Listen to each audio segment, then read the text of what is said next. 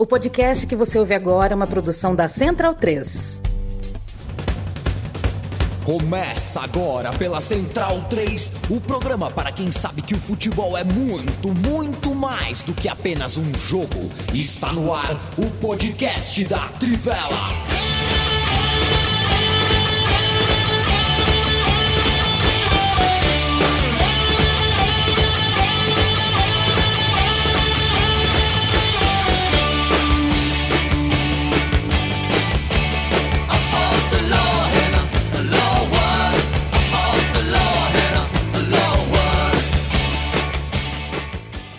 Bom dia, boa tarde, boa noite, amigo e amiga da Trivela e da Central 3. Este é o podcast da Trivela. Estes somos nós, Leandro Pereira e a mim sou eu. Matias Pinto está comigo, Bruno Bonsante também.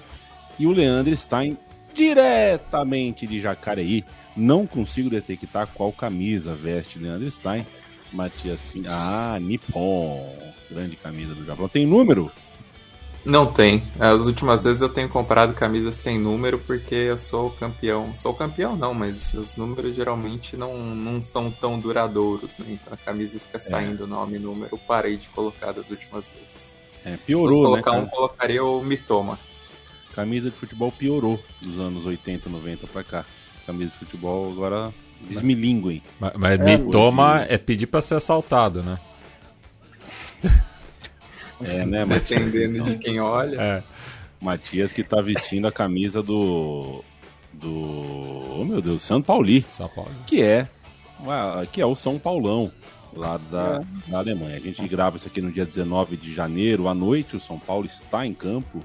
Se é que dá para chamar de campo, né? É, é muito ruim o gramado do estádio da Ferroviária. O Campeonato Paulista está andando, assim como o Carioca, o Paranaense, jogos ao, por todo o Brasil mas a gente vai falar não de estaduais, pelo menos não na nossa puxada inicial aqui. Hoje a gente quer falar bastante sobre mercado da bola, a gente tem um mercado muito interessante, inclusive para a gente entender é, é, o que alguns reflexos trabalhistas e, e inclusive geopolíticos, né, na, na, naquele continente, né? Já se perguntou por que, que a Inglaterra conseguiu contratar tantos jogadores brasileiros?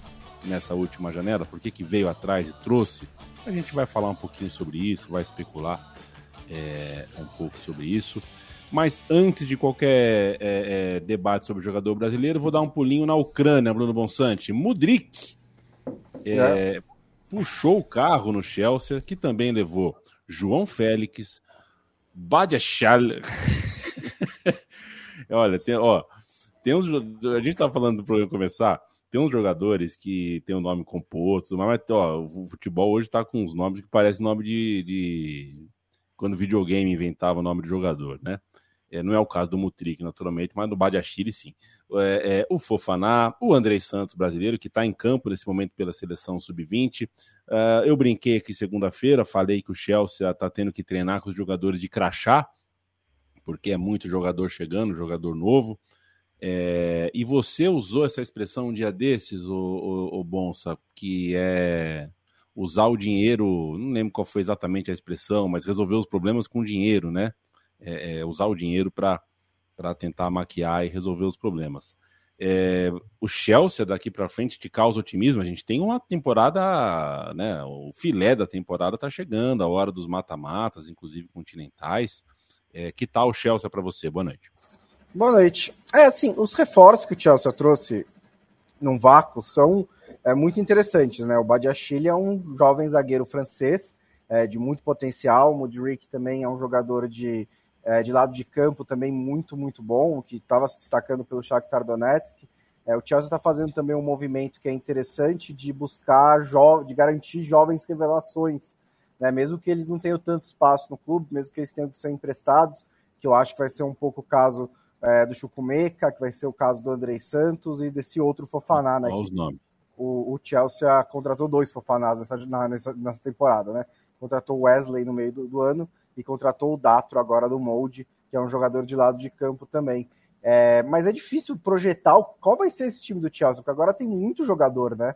É, acho que você pegar mesmo a, a posição do Mudirik, que é ali pelo lado esquerdo do campo, também é a posição que joga o Sterling, também é a posição que pode jogar o Aubameyang, é uma posição que está bem, bem preenchida no elenco do Chelsea, é, e está muito parecendo que eles estão um pouquinho desesperados pelo momento ruim do time, né? É um dono novo, é um dono que é mais é, vaidoso do que outros donos que chegaram no, no, no, no futebol inglês. Acho que pelo menos é, assim dos clubes grandes desde o Abramovich, porque é o dono que mais dá as caras, né?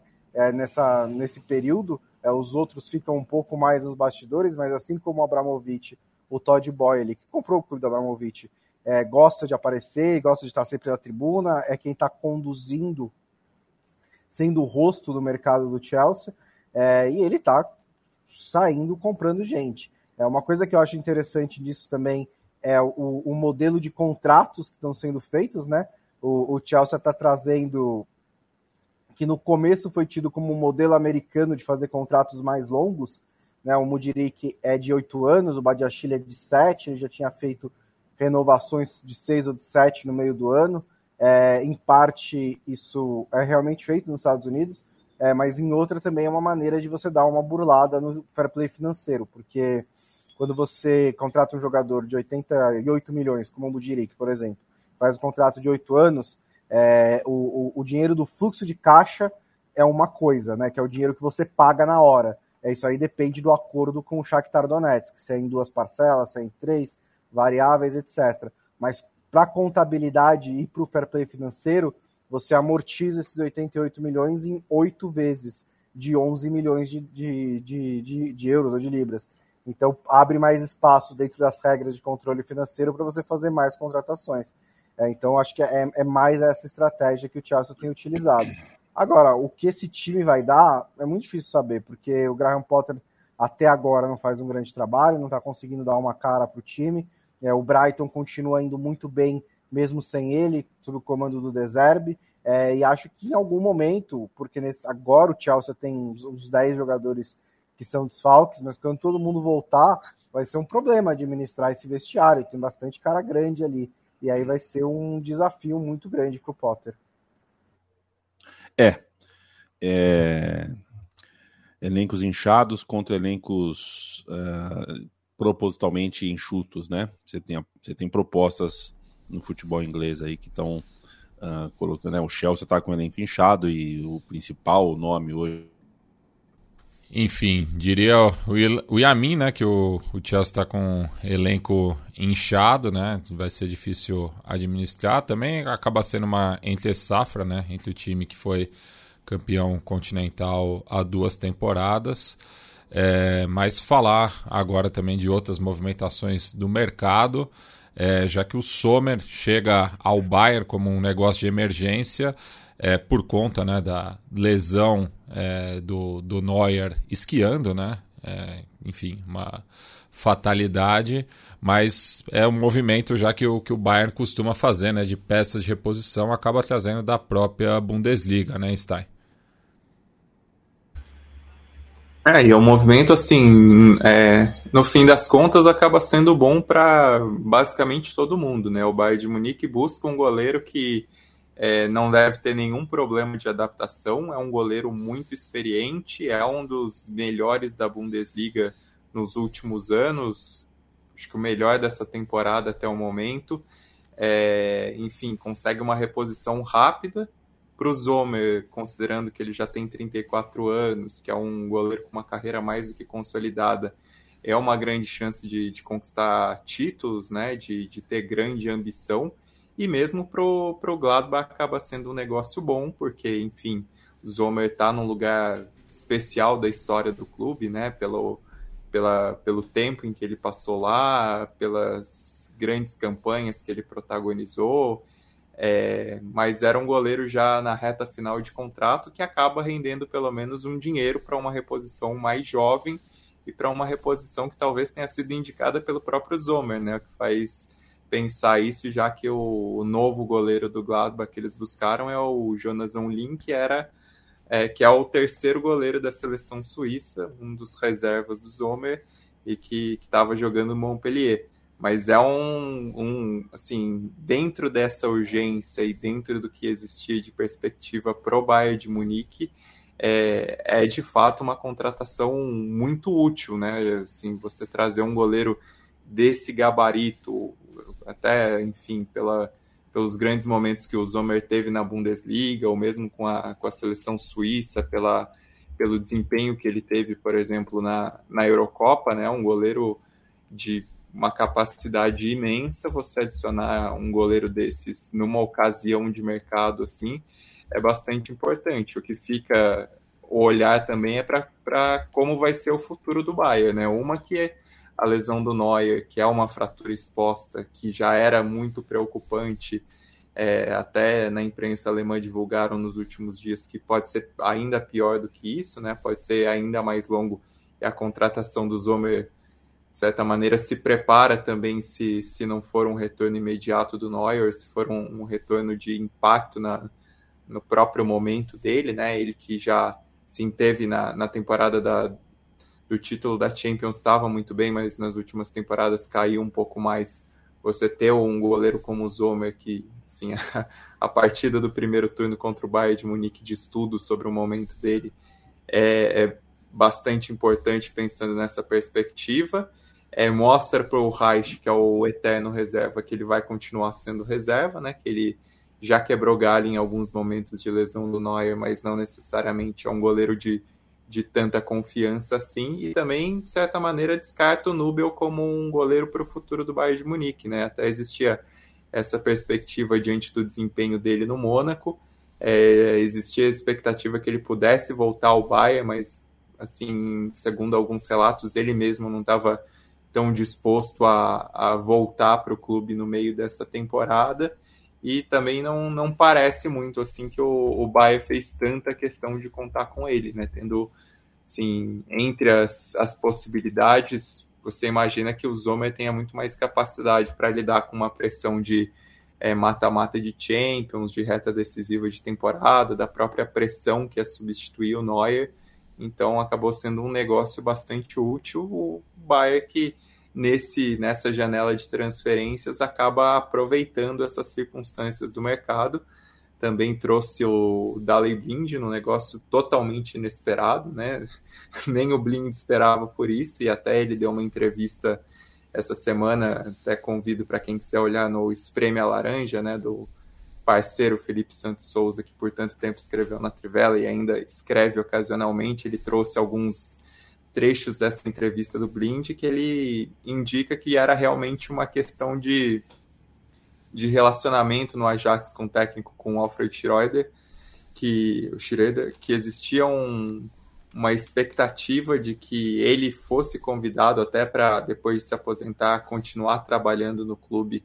E aí essa relação interna se quebrou e, assim, dentro da, da falta de continuidade desses problemas de relacionamento, de atritos com o técnico, ele acaba parando no Bayern como um, um negócio, é, assim, pode não ser com tanto peso assim para assumir a, titularidade no Bayern de Munique, mas tem sua valia, né? Pensando que o Lucas Hernandes está lesionado, que é um jogador experiente, que também tem uma bagagem muito grande em competições enormes, né? Pensando em Copa do Mundo, pensando, é, enfim, própria Champions League que ele já jogou com a Ajax nos tempos de Manchester United.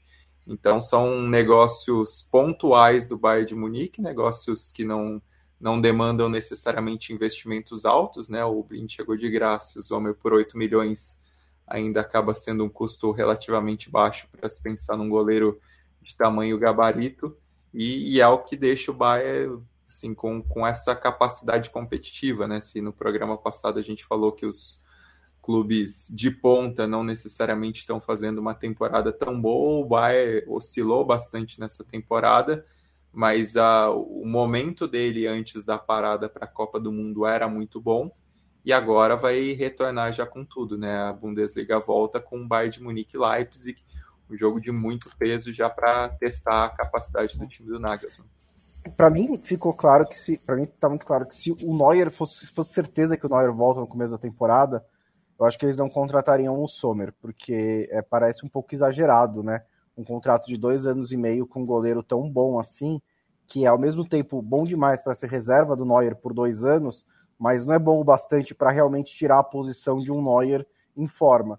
Então, se, se fosse, se tivesse certeza que ele volta no começo da temporada que vem, eu acho que o Bayern tomaria outro caminho, talvez alguma contratação por empréstimo de algum goleiro bom que está na reserva, ou mesmo tentar convencer o, Número, o, o a fazer seis meses pelo Bayern. Então, ao contratar o Sommer, você indica que você tem dúvidas em relação à viabilidade de médio prazo do Neuer. Eu acho que são dúvidas razoáveis, porque é, ele, como o Stein até disse que ele teve alguns momentos ruins, ele também teve algumas várias pequenas lesões nesses últimos anos, né? Antes de ter uma lesão muito, muito séria. E ele já tem 36 anos.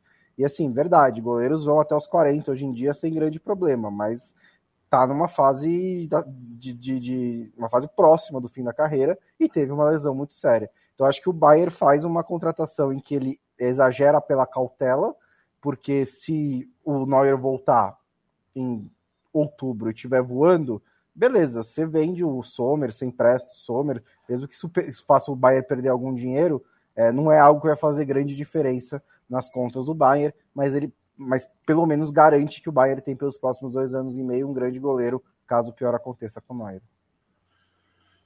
Pois é, pelo menos até o verão, então, Bruno Bonsante deixaria o Sommer é, no gol. É isso que eu entendi. Tentei fazer uma piada aqui. Augusto Mercúrio, um abraço. Douglas da Resoluto, boa noite. Saudações direto de Maringá, Paraná. Arthur Ripca Barbosa, boa noite, amigos. Viva as gurias do Couto. Então, tem uma outra, vou falar sobre daqui a pouco. Michel Knapacleu, noite. O que acharam da punição da dupla Tetipo? Pois é, vocês querem, né? São duas perguntas aí sobre é, é, o que aconteceu com as torcidas, né, de Atlético e Curitiba. É, eu acho que é de bom gosto. É aquela história, né? Punição é, pode ser colocar 50 pessoas numa cela fedida e essa pessoa sai de lá pior do que entrou, ou você dá um jeito dessa pessoa trabalhar, estudar, entendeu? Se conscientizar, e essa pessoa sai melhor do que entrou. Estou falando de sistema carcerário, de sistema é, né, de, de, direito penal, de, de cadeia. No futebol, evidentemente, é outra coisa, mas você tem como transformar uma punição em algo que se torne construtivo. É claro que você pode ter um debate, pô, não são todos os homens que brigaram, mas todos os homens acabaram não, não podendo ir para o estádio. Com certeza vai teve é, é, muitos homens que queriam estar no Couto Pereira com a torcida do Curitiba e ficaram chateados. Eu nunca bati ninguém, nunca fiz nada no estádio, por que, que eu não estou no estádio? Pois é, o fato é que a punição certamente vai fazer com que várias daquelas mulheres e crianças que estavam no estádio tenham vontade de voltar e elas não iam tanto de repente por algum motivo. Então acho que acabou sendo uma punição que tem um resultado construtivo. A aplicação, antes de acontecer, talvez eu não, não fizesse. Talvez eu colocasse a cabeça, não, talvez eu não vou fazer isso. Para quem não sabe, Couto Pereira, imagens bonitas no fim de semana aí, né? O estádio só para mulheres e crianças, como uma punição. É, e acabou que a festa ficou muito bonita. É... Fazendo o que a Turquia já fez, né? É. Algumas vezes também. Já aconteceu na Turquia, exatamente. É um bom debate. Acho que é um bom debate e, e, acho que, no fim das contas, a opinião bem pessoal mesmo, é o tipo de, de, de punição que retorna de forma construtiva de eu alguma acho, forma. É que eu acho que não, não chega em lugar nenhum, né? Porque, assim, é, se você extrapolar isso, quando tiver briga, só vai ter mulher e criança no estádio. E se não parar as brigas, o Atlético vai para os jogos do Curitiba do Atlético para isso para sempre vão ser só com mulher e criança no estádio. É, é eu acho que não. É. É, eu acho que se essas é, coisas continuarem, que, reincidência é, aí eu acho que é uma... E, e, e se ah, do, isso uma próxima briga tiverem mulheres é, envolvidas é, então, Eu não quero nem entrar nessa parte, que assim, existe meio uma condescendência aí de que é tipo, a mulher, tudo bem, mulher não é perigosa, né? Só homem que é perigoso, e alguém tem que criar das crianças, então é claro que vai a mulher. Tipo, essas são outras partes desse debate, mas eu acho que ela cria uma imagem simbólica, bonita, e que no fundo é inócua para lidar com a violência do, dos estádios, porque assim, não é uma punição que necessariamente vai é, coibir os atos de violência, porque as pessoas sabem que os jogos não vão para sempre ser disputados só com mulher e criança no estádio. Vai ser algo pontual. Então, eu não sei exatamente é, para onde vai. A gente, a gente viveu muito com estádio vazio, né, com portões fechados, Sim. né, com, como forma de punição. E também não era, é, é um também não também. era o ideal, né? É verdade. Em vez de estádio fechado, você preenche com mulher e criança. Ok.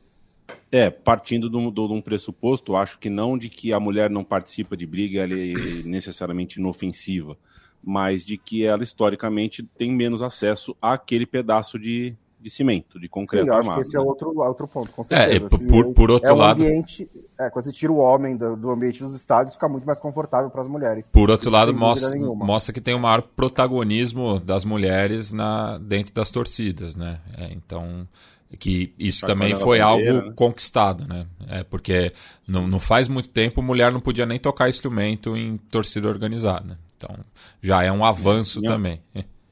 Em algumas ainda nem pode, né, Mário? Pois é. Em algumas ainda nem pode. Fabiano Garrote pergunta para mim, São José do Rio Preto ou Ribeirão Preto? O que, que você acha, Leandro Stein? Não sei. É, eu também não sei, cara. Eu joguei para você porque eu também não sei. Como eu não conheço São José do Rio Preto, eu vou responder São José do Rio Preto. É, porque Ribeirão Preto é dose, falei. Ou eu, eu não dirijo carro, então eu não gostei de Ribeirão, né? Ou cidade feita para carro. É, isso é verdade. Carro e shopping, carro e shopping, É a, carro e a shopping. Califórnia brasileira, né, Leandro e a mim? É, mas o chopp é bom. É. É. O chopp é bom, mas eu não dirijo. É, Ailton Santos, um abraço. Aquele Emerson calor Pérez, também, se o chopp não fosse bom. O Luiz Guilherme solta aqui. Se eu, eu não assisti os jogos, mas a gente vai falar disso no fim do programa hoje. É... Ô, Matias. Diga lá. A gente teve o Brexit, né? Teve o Brexit na Inglaterra. E nessa janela a gente. Eu fiquei tem... até confuso no primeiro momento. Né? Achei que você estava falando de um jogador russo aí, não sei. É verdade. E essa última janela foi caracterizada, acho que a gente né, é, dá para. Não tem como desviar o olhar desses jogadores contratados para o futebol inglês, talvez não fossem numa janela mais competitiva para o futebol inglês, né? É, não estou tirando, mas longe de mim tirar uh, o mérito dos nossos jovens, que são muito bons. O Abner é bom pra cacete, o Luizão é bom, o Andrei é craque, o João Gomes é craque, o Danilo é craque, o Scarpa é bom, é muito bom jogador bom, né, brasileiro indo para lá, mas um volume muito grande e talvez isso possa ser consequência do, do, do Brexit, possa ser uh, uh, consequência, sei lá, alguma coisa econômica também, os, os, preços, né, depois que a gente viu como estão sendo vendidos as SAFs aqui no Brasil, a gente está vendo que o nosso produto está bem desvalorizado, é, mas queria que você desse uma, uma, uma pincelada aqui para mim, né? Jogadores brasileiros, eu citei aqui os principais, né? Abner, Luizão, Andrei, João Gomes, Danilo, Scarpa, tem o Carlos Alcaraz, o Facundo Bonanote, o bom Máximo Perrone, o ótimo Perrone, jogadores uh, do continente que estão indo para a Inglaterra. Essa janela de transferência foi marcada por isso.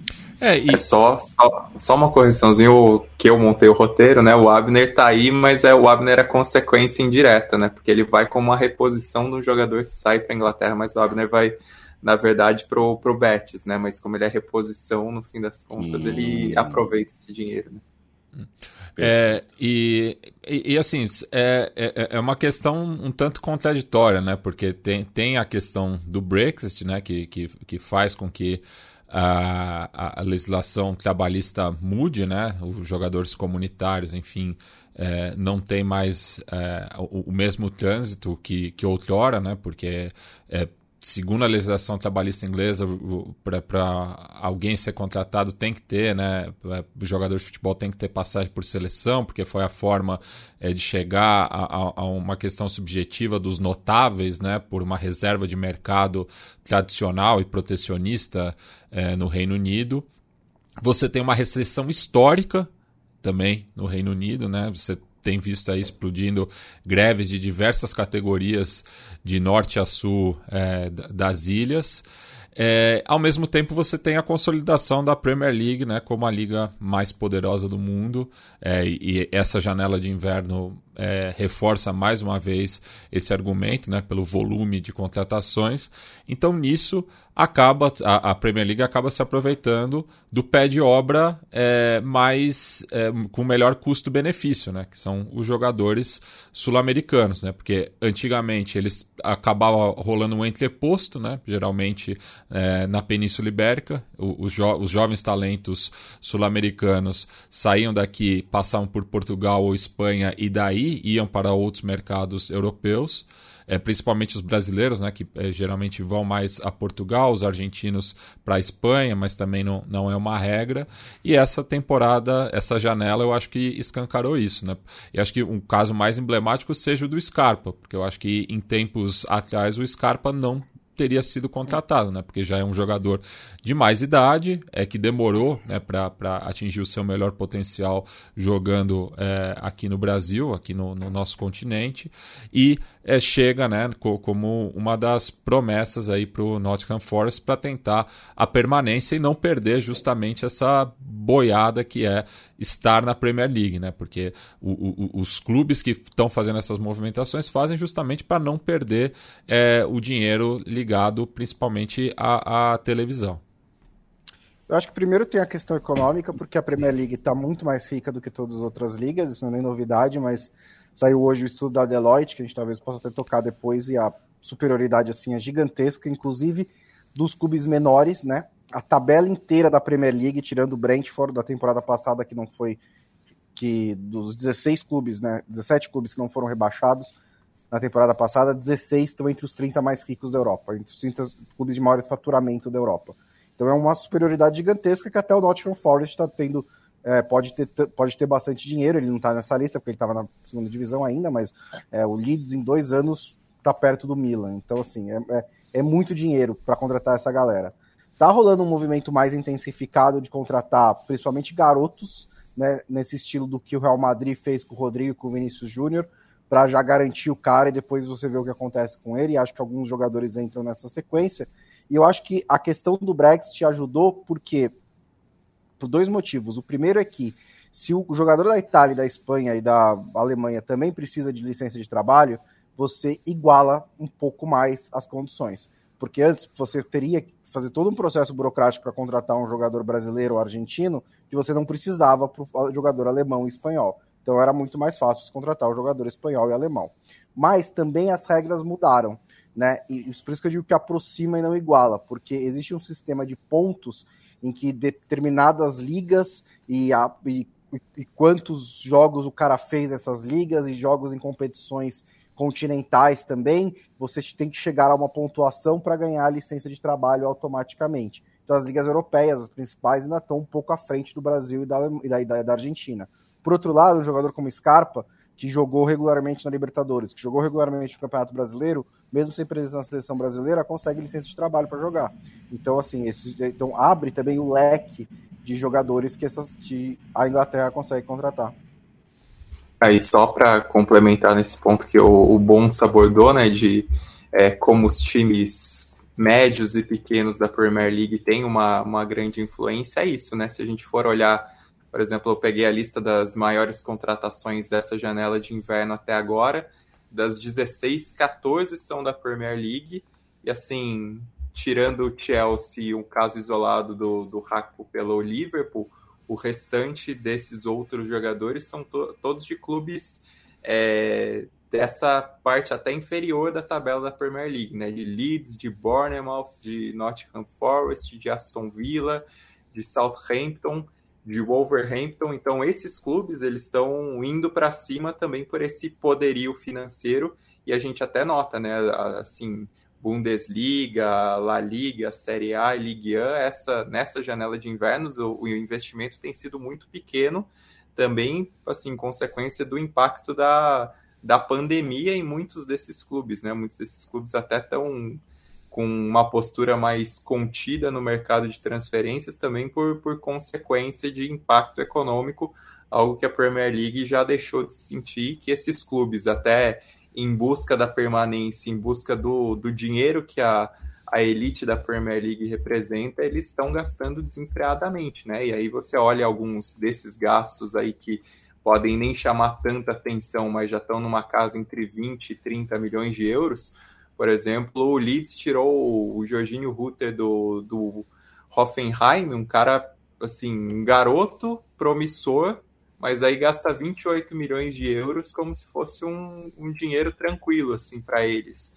Ou então o Dango Atara, que foi para o Bournemouth, que era um, um dos destaques do, do Lorient nesse início de, de Ligue 1, né? um jogador de 20 anos que fez um ótimo primeiro turno é, na Ligue 1 custou 27,5 de euros, né? Você ter esse poder econômico é, é, muito discrepante, isso gera um impacto também nas outras ligas, né? Nessa dificuldade de competitividade e que aí até, enfim, é, levanta os argumentos daqueles que querem defender a Superliga e, e botam isso na conta da Premier League, né? Essa semana mesmo a gente teve uma reunião dos acionistas da Juventus, com que teve né, a oficialização da troca da presidência, e o Anhele, que ainda tem muito trânsito no clube, apesar das, das acusações de fraude, ele fez um discurso em que ele ainda defendeu a Super League e que disse que, enfim, o impacto é, do que eles previam com a Superliga está tá sendo sentido no, nos times médios, né? E é basicamente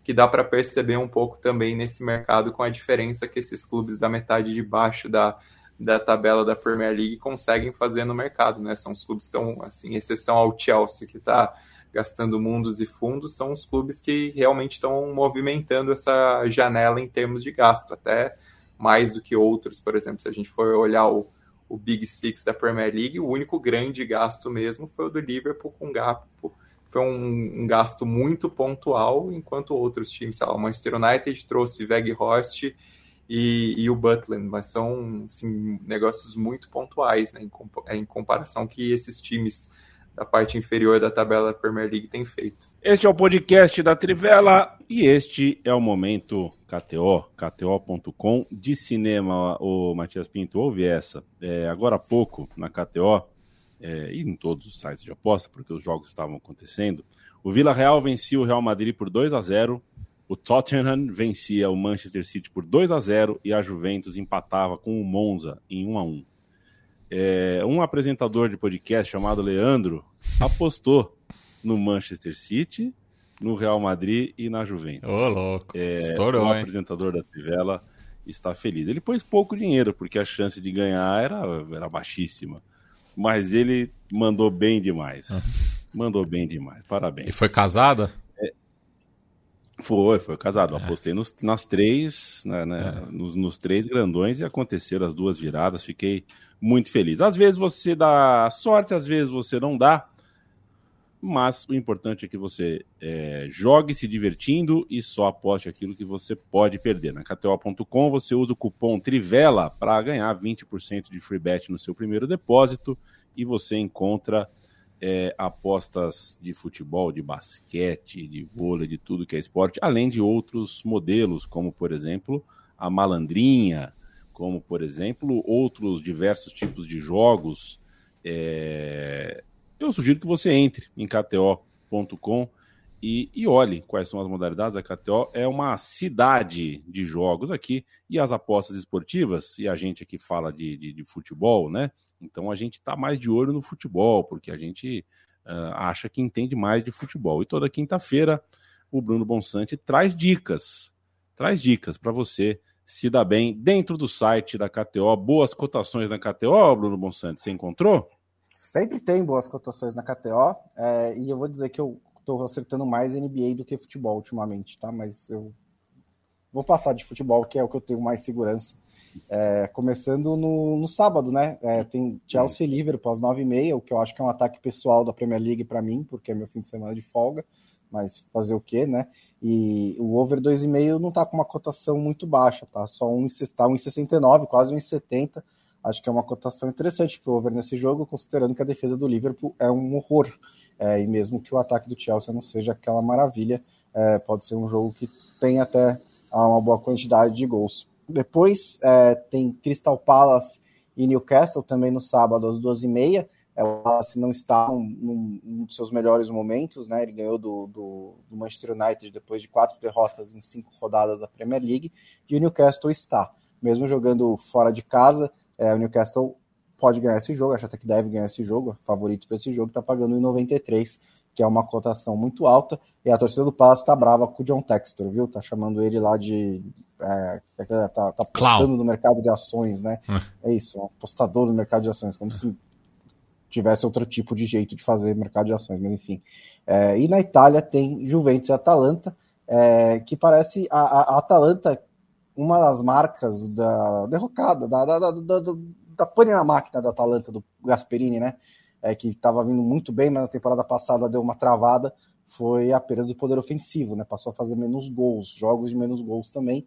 É, mas parece que está voltando, né? Depois de fazer 8 a 2 na Salernitana, fez 5 a 2 no Spezia, é, tá com desde a retomada com uma média de 6 gols por jogo, o que é obviamente uma anomalia estatística por causa dos 10 do jogo contra a Salernitana, mas parece que está sendo um jogo, fazendo um jogo um pouquinho mais, mais expansivo.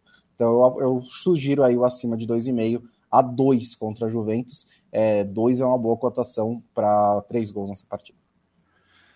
KTO.com, hoje teve um amistoso de time combinado. Em que ano estamos, hein? Estamos em 1965, com o Pelé em campo. Um combinado de times árabes para o Cristiano Ronaldo enfrentar o Messi pela última vez. Quem apostou em gol do Messi? Talvez pela última vez, hein? Todo mundo fez essa ponderação. Então é bom é, a gente talvez. fazer também. Vai que o Al Nasser encontra o PSG no Mundial de Clubes. Mundial de Clubes, Ou exatamente. o Messi vá para o Al Hilal também, é o que eu acho mais. Todas as hipóteses é a mais provável de todas. Você sabe que o Paulo Júnior ganhou dinheiro na KTO apostando ganhou. que o Cristiano Ronaldo ia para a Arábia Saudita. Ia para a Arábia Saudita, é, é verdade. E eu dou a dica aqui para vocês: está tendo Copa do Mundo de Handball. É, paga pouco porque tem né, os jogos, é, porque tem muito pouca zebra no Mundial de Handball. É, mas paga pouco, mas paga eu sugiro que você entre no Mundial de Handball, porque tem algumas coisas interessantes lá. Pra... Ah, e, e, e, o Bonsa falou, o Bonsa falou de NBA. Se você apostar a favor é. de é, Nikola Jokic, a chance de você ganhar é muito grande. Porque o cara não, é um monstro. Depende, hein? Porque é. ele, ele tem uns dias que ele simplesmente não quer chutar. É. Ele fala, eu só vou ter 30 assistências, não vou chutar uma bola. E ele faz 10 pontos e 18 assistências. Então tem, tem que acertar a aposta no dia, no dia certo. Um beijo e um abraço para todo o time da KTO, KTO.com. Se você quer participar ou já participa de apostas esportivas e não faz isso na KTO, a gente é, estranha você. É, KTO sempre, na, na, sempre fortalecendo a comunicação independente, isso vale muito. Leandro Stein, é o seguinte: do top 10 da janela de inverno uh, europeia, o Gerson é o único jogador de fora da Inglaterra. Gerson sai de Marsella, vai para o Rio de Janeiro. É, o que, que isso demonstra, na sua opinião, entre, entre força do, do, do futebol do Flamengo, fraqueza do futebol francês, enfim, o que, que isso te parece?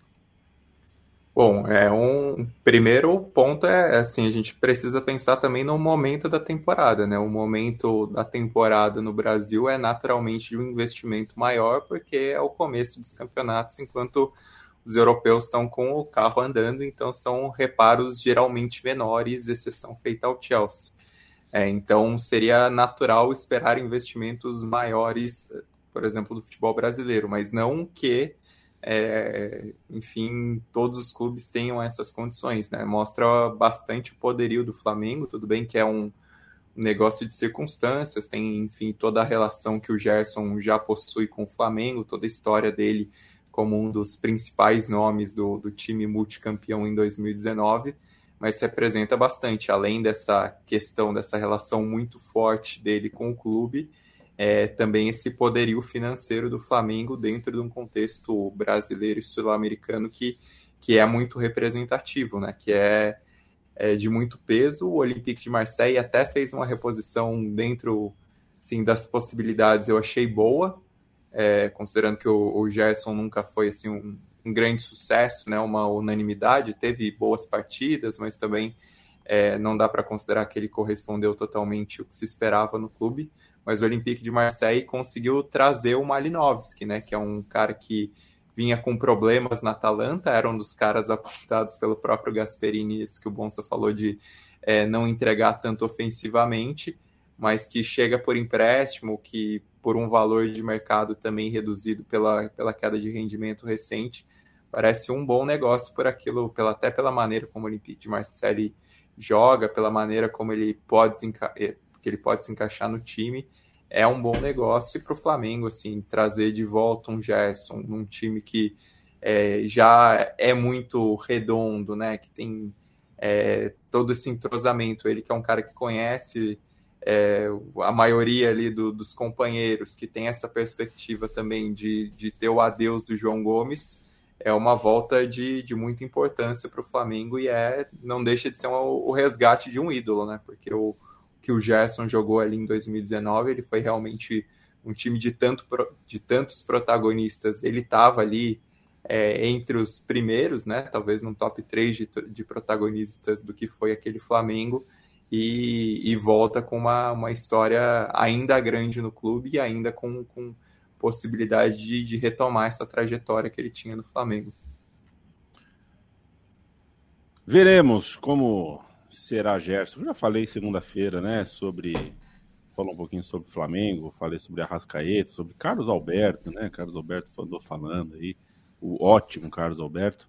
É, e hoje pingou a história do Arangues, né? no Arangues, teria sido ventilado, fazer uma dupla chilena ali com o Vidal. É, rapaz. O, o, o Arangues. Tomara. O, Arangues que toda temporada também é ventilado no Inter, né? Tipo, é o eterno é, retorno. É que ele passa muito calor, é. né? Olha, se. É, se funcionar, viu, Bonsante? Se funcionar esse meio campo do Flamengo, é, considerando que eu gosto. O Gerson estaria na Copa do Mundo para mim. E quer saber? talvez até que não dá, como eu sempre digo aqui, né? Como eu não testei, como a, a seleção é da minha cabeça, não jogou, é, mas o Gerson poderia ser titular da seleção brasileira. Eu acho o Gerson um puta jogador. Acho o Vidal um dos meus jogadores preferidos dessa geração. Puxa vida, se esse Flamengo é, jogar o que pode ser que jogue, puxa vida, vai ser bonito. Matias Pinto, quem jogou mais do que pode ser que jogue, ou que já jogou, ou que vai jogar, em 2023 foi Luiz Soares. É, um dos maiores uh, nomes, uma das pessoas mais importantes do futebol nos últimos anos. Chega com o sol às costas, provavelmente é o seu, a sua última camisa. É, já era legal a história sem os três gols, né? Mas o cara vai para o intervalo na sua estreia com um jogo de valendo taça, com três gols uh, em um estádio lotado. Foi meio que a tempestade perfeita ontem na noite Rio Grandense. Queria te ouvir um pouquinho sobre, sobre esse cara que nove anos atrás foi muito maltratado no Brasil, né? A maneira como, não o Brasil institucional, o governo Dilma tal, mas é, a maneira como ele saiu da Copa do Mundo e uma coisa é a FIFA punir, outra coisa é você arrancar o cara do hotel como se ele tivesse indo para cadeia, né? É, foi tratado como é, um criminoso, né? Foi tratado como um criminoso, é uma coisa meio, meio pesada. E, enfim, de repente ele vai viver dois anos aqui no Brasil que podem reposicionar no coração dele e no nosso coração é, quem é Luiz Soares. É, e, e o Grêmio estava numa disputa né, com, com o futebol mexicano, né, pela contratação do, do Soares, que já antes da Copa do Mundo já havia declarado que não ia continuar no Nacional, né, que é, reabriu as portas para uma das suas maiores revelações, pensando também na Copa do Mundo, né, já que o Soares não encontrava mais espaço nas grandes ligas europeias e precisava se manter, manter ativo. A, a trajetória com, com o Nacional foi um pouco frustrante, né, porque o objetivo maior era a conquista da Sul-Americana, que foi frustrada por conta da eliminação diante do Atlético Goianiense, voltou a ser campeão uruguaio, né? Ele que nas três temporadas que jogou pelo tricolor de Montevideo é, sagrou-se campeão. E agora vai, né, para o clube irmão do, do, Nacional, o Grêmio, e essa irmandade tem muito a ver com ex-jogadores que vestiram as camisas de ambos os lados, né? Mais jogadores do Nacional que foram para o Grêmio, né? Caso de Anchieta, De Leon, é, Louco Abreu e agora o, o, o Luiz Soares, né? Só para falar de jogadores, né? Com uma relevância um pouco maior, mas teve diversos outros casos. E eu acho que o, o Soares se sentiu abraçado né, pela torcida gremista, desde do, dos primeiros rumores né, em relação a contratação, tem a questão da proximidade é, tanto com Salto quanto Montevidéu, né? É, enfim, o deslocamento para revisitar, né? Família, tudo fica muito mais facilitado, é, a, além dessa boa relação entre os clubes, né? Então já nessa estreia, fez uma estreia dos sonhos, né? Claro, colocar em perspectiva, né? Era a disputa da Recopa Gaúcha contra o São Luís de Juí, mas era jogo valendo taça. Ele no primeiro tempo já meteu três gols, já criou, né? Uma primeira boa impressão e acho que tem tudo, né? Para fazer um grande ano no futebol brasileiro. É, apesar de que eu acho que não vai é, jogar né, o tempo todo, né? Porque, enfim, vai completar 36 anos em breve. É, o Campeonato Brasileiro exige muito, ainda mais para um clube é, tão meridional quanto o Grêmio, né, que tem que se deslocar bastante. Então, acho que em viagens maiores, né, tanto pela Copa do Brasil quanto pelo Brasileirão, pode ser poupado, mas é, a gente vai ter esse privilégio de ver o maior artilheiro da seleção uruguaia jogando o Campeonato Nacional. Se a gente ignorar é, a fase, eu acho que pegando só, pensando só no auge dos jogadores, é, o Soares é o melhor que vem para o Brasil desde o Ronaldinho Gaúcho, né? Muito provavelmente, a não ser que eu esteja esquecendo alguém. É, eu assim, acho muito... que o, o Forlan, ele... Você acha. Que ele é... Você acha que ele foi melhor do que o Soares? Não, é que o Forlan ele veio como o melhor jogador de Copa do Mundo dois anos depois, né? Eu... É, então, mas eu tô, eu tô Ah, você pega assim, pelo, assim, é, pelo, pelo todo. Pensando só no auge dos jogadores, sim. Quem Acho chegou que o é o Sidorf. Chegou depois do, é. do Ronaldinho. Jogou mais do que os, mas você acha que ele jogou mais do que o Soares? Que teve uma... Não, eu prefiro o Soares, mas acho é, que é de um Eu acho que tá no mesmo é, patamar. Sim, é de um patamar é, parecido. É. é. então, assim, então, assim, por qualidade, né? Acho que é, é uma contratação é, fantástica do Grêmio. O que eu acho de diferença, né? E aí, se você pegar, tipo, pro tamanho também, acho que comparável com o Sidor, foi comparável com o Daniel Alves, é, gostando ou não do Daniel Alves, é um jogador gigantesco. É, mas por qualidade, né, acho que é muito, muito diferente do Soares tem para entregar para o futebol brasileiro. É, e ao contrário, por exemplo, do Ronaldinho Gaúcho, eu acho que os problemas dele, principalmente do Ronaldinho Gaúcho na, no fim, né, de, depois do Atlético Mineiro, é, depois do título da Libertadores do Atlético Mineiro, os problemas do Soares são mais físicos. Eu acho que quando ele estiver em campo, ele vai entregar quase o tempo inteiro. Acho que é um jogador que, que é muito, muito diferente para o nível do futebol brasileiro. É só citar o Kaká também, senão ele vai falar que a gente não reconhece ele na rua, né? É, é importante. a, a, a, segunda passagem do Kaká pelo São Paulo foi tão efêmera que também, apesar de ter jogado bem, mas. Não, é um não... debate, né? Quem foi, quem foi melhor, o Kaká ou o Soares? Ai, cansativo, né, Kaká? Um abraço pro Iago Manzano, Carlos Henrique, o Rafael Ferreira. Vocês acreditam que o Arsenal ainda buscará alguém no mercado depois de perder? Vai é, trazer né, um o Trossard. No... Trouxe o Trossard, né? É, do Brighton, que brigou com o Deserbe, foi encostado, deve ser anunciado em breve. Bom jogador. É bom jogador? É bom jogador. Tava sendo um dos melhores do Brighton no começo da temporada com o Potter. Aí é curioso que o Brighton continuou indo muito bem, mesmo sem contar com o Trossard, agora está dividindo mais os gols, é, mas é um bom jogador. E vai cair no colo, né? O que é importante, porque vai chegar por um litígio no clube, né? Um negócio Exatamente. de ocasião. Então dá um destaque para mim, Bruno Bonsante. A Internacional sobrou contra o Milan, essa coisa de Supercopa em países esquisitos, eu é, não, né? entendo nada. É, mas a Internacional levou. E, é, e, o Napoli não levou. O Napoli é, perdeu a Cremonese jogando de azul no, no, no, estádio do Napoli. O Napoli com. Aliás, o Napoli faz uns uniformes, hein? Pela Esse uniforme com, com a boca com batom aqui na, na, na barriga, que coisa é, esquisitíssima. Lembra que ele tinha um cara de camuflagem também? Nossa, era... lembro, lembro. Olha, esquisitíssimo. O Napoli a, tá a Armani tá de brincadeira, viu? Eu não sei até que ponto perder a Copa da Itália aumenta a chance do Napoli ganhar o campeonato italiano, mas queria. A gente teve jogos no meio da semana, dá um destaque para mim, Moncinho. É, acho que não influencia tanto que a Copa da Itália é mais enxuta que outras, né? Você tem. É, essa já é a fase oitava de final. É, então você. O Napoli teria mais três jogos antes da final, caso chegasse na final. Então, assim, ajuda um pouco, mas acho que não muito. É, mas ficou claro né, que o Napoli não deu tanta importância assim, foi um time bem modificado é, que entrou em campo, né, sem o Ozenhen, sem o, o, o Kvaratskhelia, é, colocando alguns jogadores que tem, não tem tanto espaço assim no time do Napoli, é, pegou a Cremonese, até empatou, o jogo foi nos pênaltis depois, assim, é comum também, até acho que menos pensar em, em, em ajudar no, na conquista do Scudetto, acho que é mais uma questão de concentração mesmo, né? Você tá, teve um primeiro turno tão fantástico do campeonato italiano, a cabeça inteira está nessa quebra de jejum, e aí chega uma outra competição, que natural que o clube fale, bom, vamos lá, mas nossa cabeça está no campeonato italiano, a gente quer essa, esse título.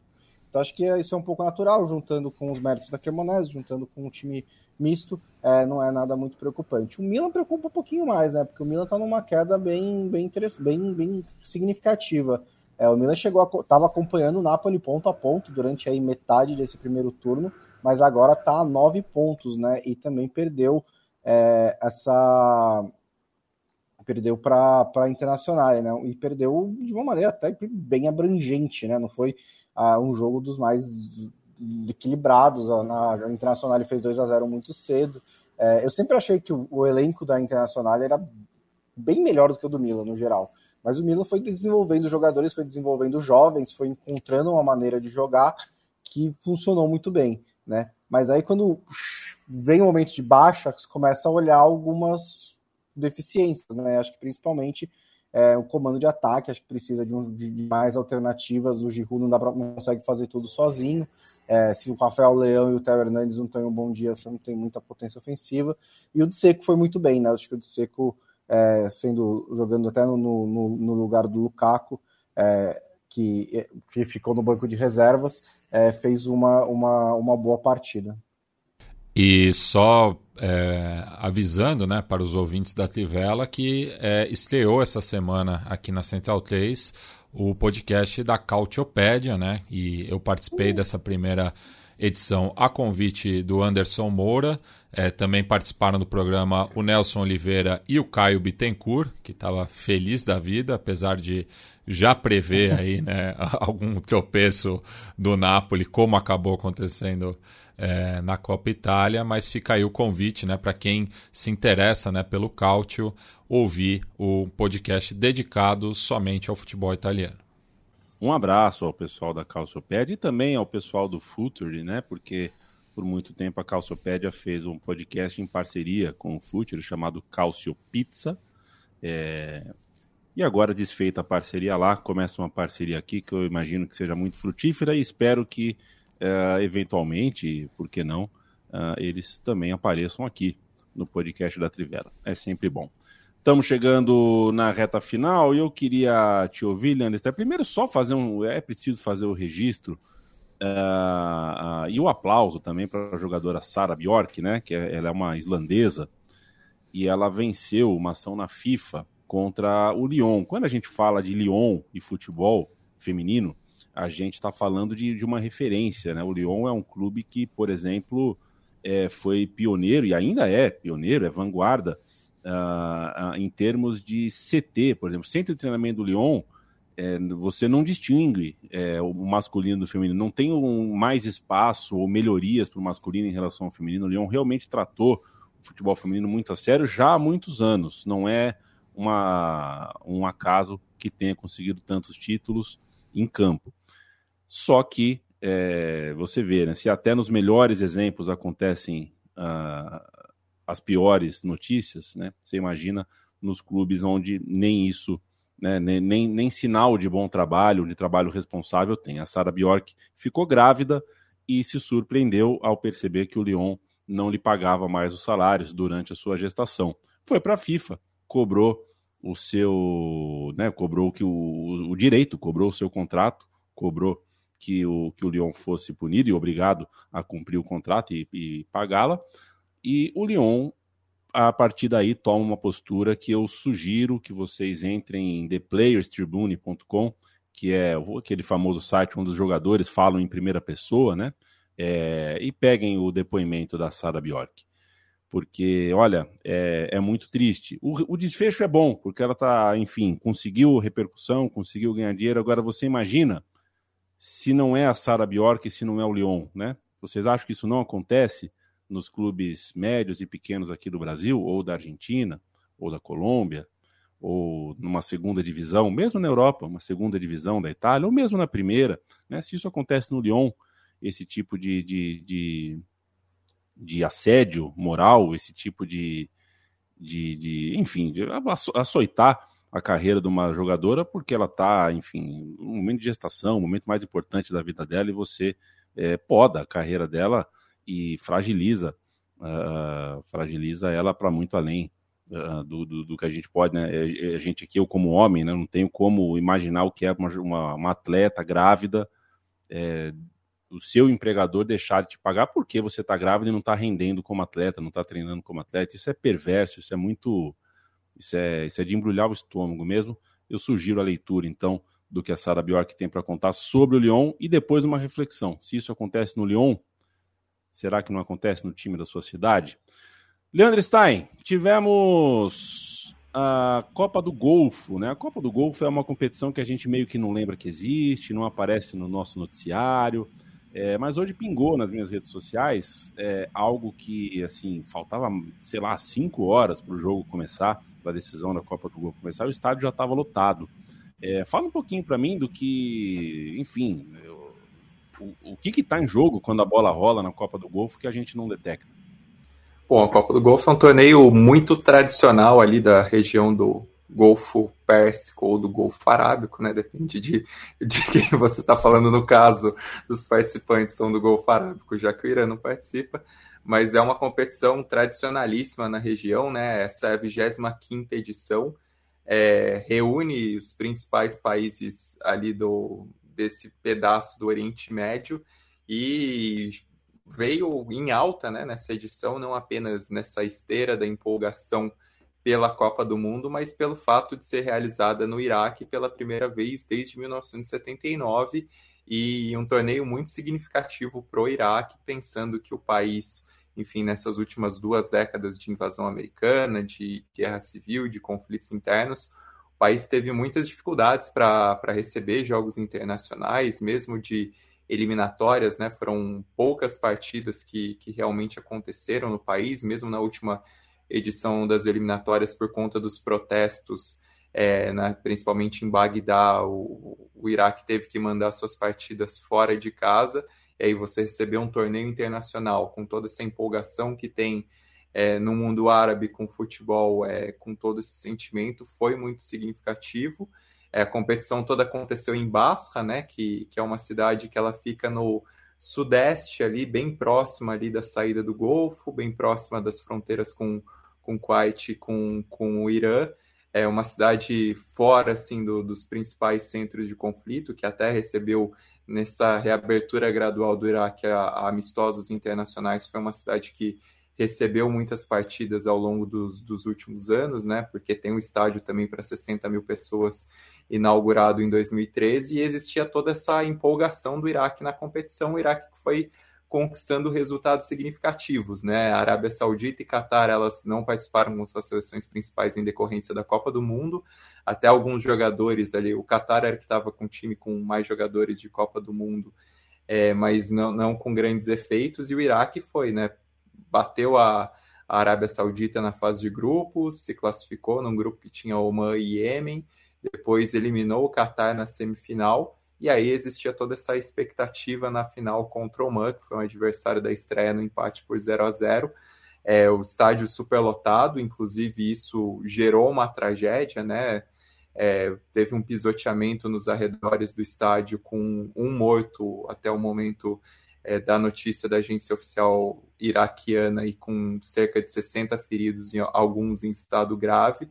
Os portões foram fechados e, apesar disso, a partida aconteceu e apesar de todo esse contexto lamentável que precisa ser investigado, foi uma partida muito marcante com resultado expressivo do Iraque, uma vitória por 3 a 2. O Iraque marcou o gol, o primeiro gol aos 24 do primeiro tempo. E Oman, que perdeu um pênalti no segundo tempo, empatou é, aos 54 do segundo também de pênalti, o jogo e aí uma prorrogação das mais insanas aos 10 minutos do segundo tempo da prorrogação, o Iraque retomou a vantagem com gol de pênalti. Oman empatou aos 13, três minutos depois, e quando parecia que o jogo seguiria para os pênaltis, o Iraque decidiu com gol aos 17 minutos do segundo tempo da prorrogação, no segundo minuto dos acréscimos. Cenas incríveis, assim, não, não cheguei a pesquisar depois, mas pelo que já tinha visto na Arábia Saudita, é, contra a Arábia Saudita e contra o Catar, certamente teve comemorações massivas nas ruas do país, nas ruas de Bagdá, nas ruas de outras cidades, e, e é um título de peso para o Iraque. Né? O Iraque não conquistava a Copa do Golfo desde 1988, com uma geração até que participou da Copa do Mundo né, em 86, uma geração marcante. É o quarto título do Iraque na competição, ainda longe dos 10 do Kuwait, que é o maior campeão, mas vira o segundo maior é, se distanciando agora com uma taça a mais do que o Qatar e que a Arábia Saudita, e que dentro desse contexto de retomada do futebol do país, de simbolismo, de, enfim, da, da própria questão política, da questão social do Iraque, é um título muito importante e, e que o, o, país não comemorava desde aquela histórica Copa da Ásia em 2007, né, que com, com todo o contexto de guerra, o Iraque conquistou o maior título da, da sua história. Essa Copa do Golfo não chega tanto, mas encerra esse jejum de diferentes maneiras e até acho que mais importante esse jejum do país de não receber a principal é, competição da região que abre portas para uma retomada do, do esporte em território iraquiano.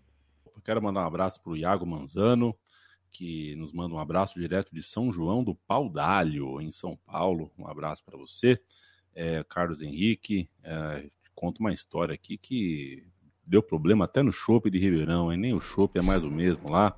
Rafael Ferreira, um abraço. João Pedro, você acha que o teto do Milan chegou depois da temporada passada? Espetacular.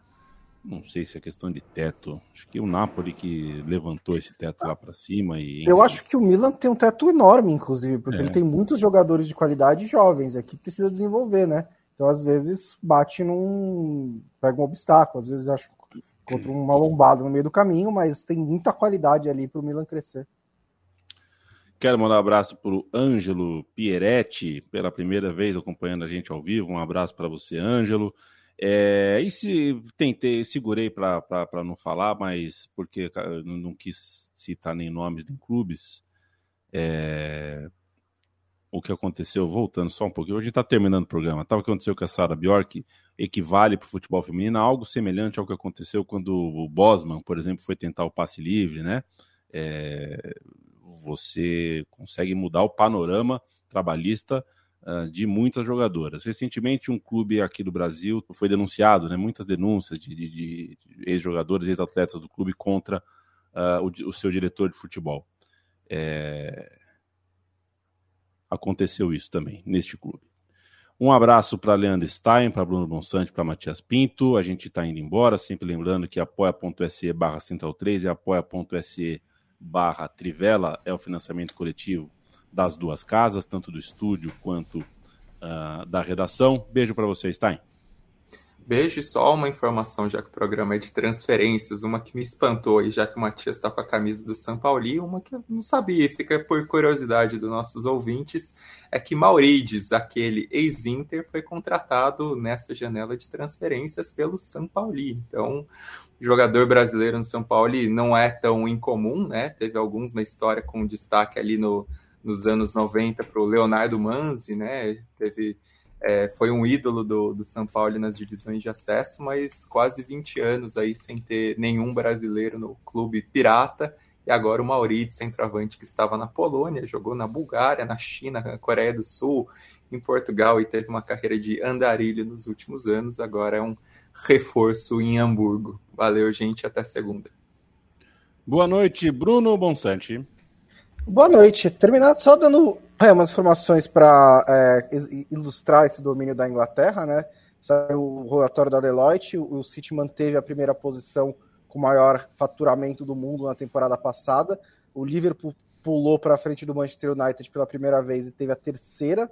É, e são três clubes ingleses entre os quatro maiores faturamentos do mundo. Todo o Big Six está no top 10. É, porque o Arsenal entrou e tomou lugar da Juventus. E assim, o dinheiro gerado pelos 20 maiores clubes de maiores faturamentos no, na temporada passada voltou ao, ao patamar pré-pandemia, de 9,2 bilhões de euros. Só que houve um crescimento da Inglaterra em, de quase todos os clubes. Logo, se é o mesmo patamar de, de antes da pandemia e os ingleses cresceram, isso significa que a desigualdade entre a Inglaterra e o resto da Europa também cresceu. Até a próxima. Boa noite, Matias Pinto. Boa noite, só complementando a informação do, do Leandro Stein de que o Maurides é irmão do Maicon, o zagueiro do Santos, ex-São Paulo, é, Galatasaray. É, então tem, tem essa informação, família Roque. É, então, é, essa eu, eu não sabia, fui pego de surpresa também. É isso. Até segunda-feira, Leandro e a mim. Durma com essa, senhores. A gente volta é, na segunda-feira. Tem time de futebol, Bruno Bonsante, é, que obriga jogador a jogar com Covid também. É, dividir vestiário, entrar em campo, tem isso também, tá? Aqui no Brasil. É, toda segunda, toda quinta a gente chega ao vivaço com o nossa conversa, que depois pinga no seu tocador preferido. Você sabe onde encontrar a gente. Se você está aqui agora, depois de uma hora de programa, você sabe onde encontrar a gente. Segue a gente nas redes sociais, Twitter, Instagram, Facebook, é, manda e-mail pro Bonsa, pede para colocar para o Bonsa colocar você no grupo de, de Zap que ele participa falar de bola. O Bonsa adora grupo de WhatsApp.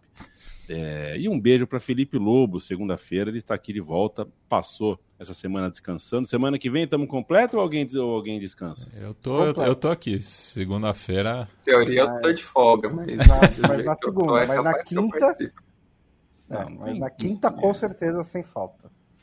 Perfeito. Em teoria, tô de folga é muito bom, gente. É... Quando a pessoa gosta do trabalho, ela fala isso. Em teoria, eu tô de folga. Eu tô de folga, assim, não, cara, eu, eu ah, quero e, trampar. E você acha que o Lobo fez o quê nessa semana de folga? Jogou futebol manager. É. Aposto. É, é isso.